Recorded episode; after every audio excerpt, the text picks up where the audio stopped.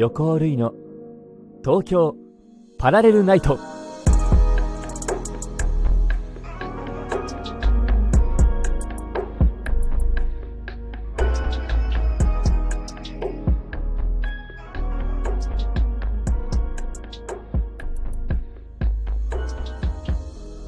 皆さんこんばんは。横尾類です。横尾類の東京パラレルナイト。ここは都内某所にある愛を求める人が集まる駅東京ラブステーション。この放送はスタジオではなくここ東京ラブステーションよりお届けします。すっかり季節も変わり巡り巡り秋になりましたね。10月ということで食欲の秋私はたくさん食べています。いけませんね。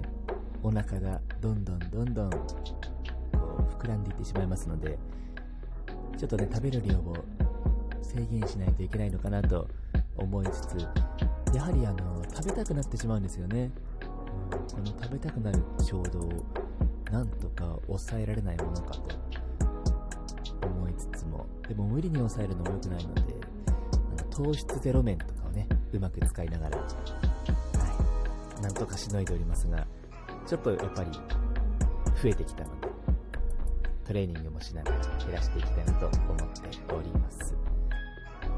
気候もねどんどんどんどんこう寒くなっていくはずなんですけれどもここ最近は暖かいですよね。この暖かい感じをもう少しここまで暑くなくていいんですけどね。24度とかそれぐらいをこうキープしてほしいなと思いながら、まあ、きっとあと2週間も持たないんでしょうね、この間のね秋という季節をしっかり楽しんでいきたいと思います。さあということで普通のお便りいくつかいただきましたので紹介していきたいと思います。ラジオネーム日本のバーバさんよりいただきました。ありがとうございます。えルイさんお父さんはお元気ですか？私はルイさんとお父さんのお人柄が大好きです。遠方なので舞台は拝見できませんがいつもラジオを楽しみにしています。またお父さんのメッセージも江戸屋さんの欄にて拝見しています。いろいろご苦労も終わりかと思いますがこの大変な時期くれぐれもお体お気をつけてくださいね。ご活躍を楽しみにしています。この場を借りてエールをお送りさせていただきました。とのことです。ありがとうございます。父はね、うん、とても元気ですね。あの、ま、ワクチンもしっかり2回打ち。まあ体調もそんなに、まあ、たまにあのちょっと聞いてくれよって電話とか来ますけどね。元気だと思います、うん、変わらず。本当にありがたいことですよね。こう父がいつまでも元気でいてほしいと思うのはこう息子がねいつも思ってることなので。あ来週のあの10月15日にルイミというイベントがあるんですけれどもこちらにもよっちゃんあの父ですね。よっちゃんが MC で登場しますのでぜひぜひお楽しみにしていてください。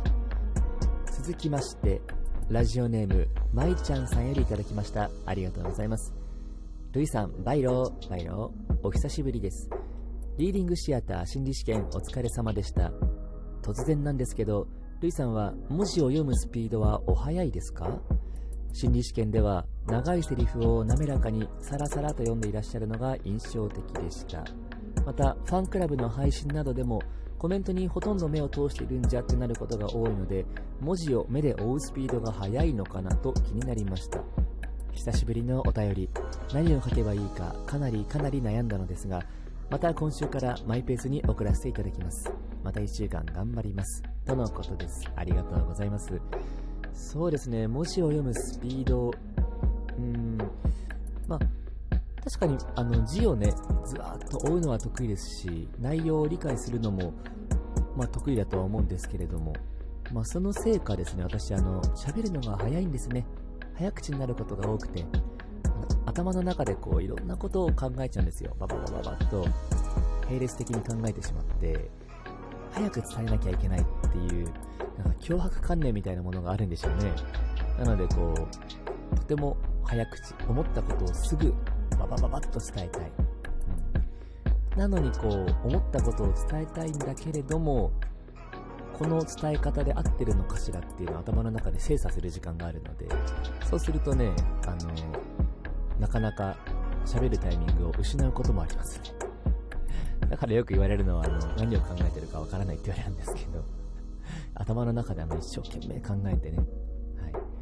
だいたい5点、6点ぐらいしてます、頭の中で。これ、いや、もっとこっちの方がいい。や、でもこれだと傷つくかいや、どうだろうみたいな感じの早口の頭の中の私が、わーって会議を繰り広げてますね。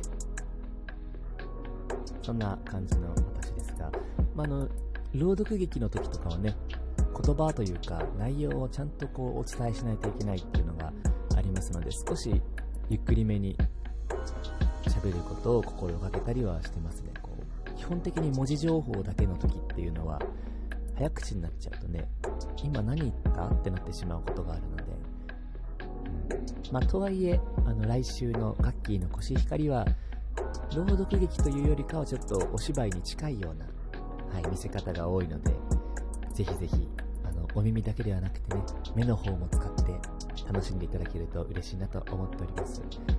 まいちゃん、お便りありがとうございました。続きまして、ラジオネーム、かおりんさんよりいただきました。ありがとうございます。るいさん、バイロー。はい、バイロー。お忙しいところをパラナイありがとうございます。いかがお過ごしでしょうか？先日、大好きな2人、with 私でゴッホ展へ行ってきたんですけど、生で見る絵画は印象は全然変わりますね。とても良い時間を過ごせました。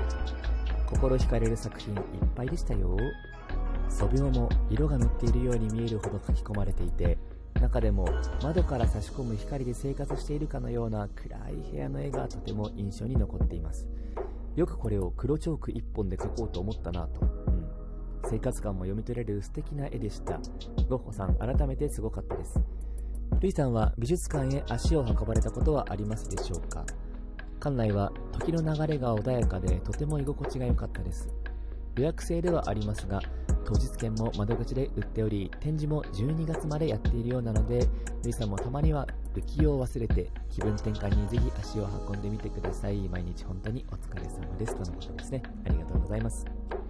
そうなんですよ。あの、まずね、このパラレルナイトをこう、録音するのに、私あの、アドビのね、オーディションっていうのを使ってるんですけれども、このアドビのね、あの、サブスクリプションの期間が切れまして、あの、更新をするの、私いつもあの、カードを買って更新してるんですけど、カードを買いに行く時間がなかなかなくてですね、こう、パラナイなかなか更新できず、ごめんなさいねと思いながら、ようやくの更新です。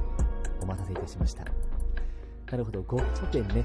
私、あの、イケメンヴァンパイアという舞台で、テオドルス・ファン・ゴッホというね、あの、フィンセント、皆さんがよく知っている絵描きのゴッホさんの弟の役をやっていたので、ゴッホ展、ちょっと気になりますね。うん。素描もね、やっぱあの、絵心ある人ってすごいですよね。絵だけで何かをしっかり伝えるというか、そこにあったものがそこにあるっていうね、伝わりましたか、今の。そこにあったものが絵を通じてそこにあったように見えるというかね、息づいてるっていうのが本当によくわかる。ダンスもね、そういう風に伝えたいものとかがこう目の前で感じれるように踊りたいなとは思ってるんですけれどもね。こればっかりは一朝一夕にはいかず。まあでも昔よりかはね、うん、進んで前に進んでいるのかなとは思うんですけれども。美術館は私あれ行ったことあります？オートクチュール展。はい。オートクチュールの作品展なんですけどいやー素敵でしたね。あのヨーロッパの時代とか。もうヨーロッパの中世ぐらいかな。もうちょっと前ぐらいからの作品とかもたくさんあったりして、ああ、なるほどね。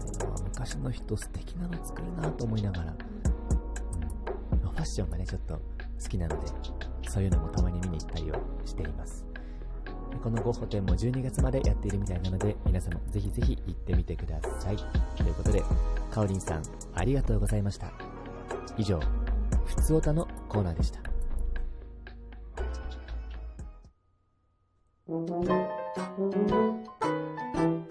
横尾類の東京パラレルナイト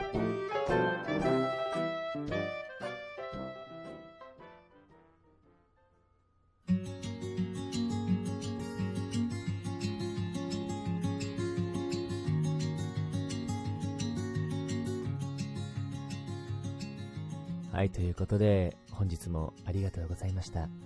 えー、東京パラレルナイトでは、皆様からのお便りをお待ちしております。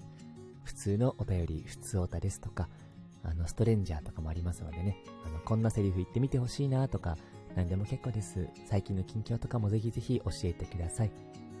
さあ、告知なんですけれども、来週の15日に、ガッキーのコシヒカリという朗読劇があります。新宿です。はい。私、一応主演をね、やらせていただきますので、よろしければ皆様、ぜひいらしてください。あの、なかなか笑って泣けて、素敵な90分になっていると思いますので、ぜひぜひお待ちしています。いかがでしたでしょうか？また次回、東京ラブステーションにて待ち合わせいたしましょう。お相手は横尾るいでした。素敵な旅へ、いってらっしゃい。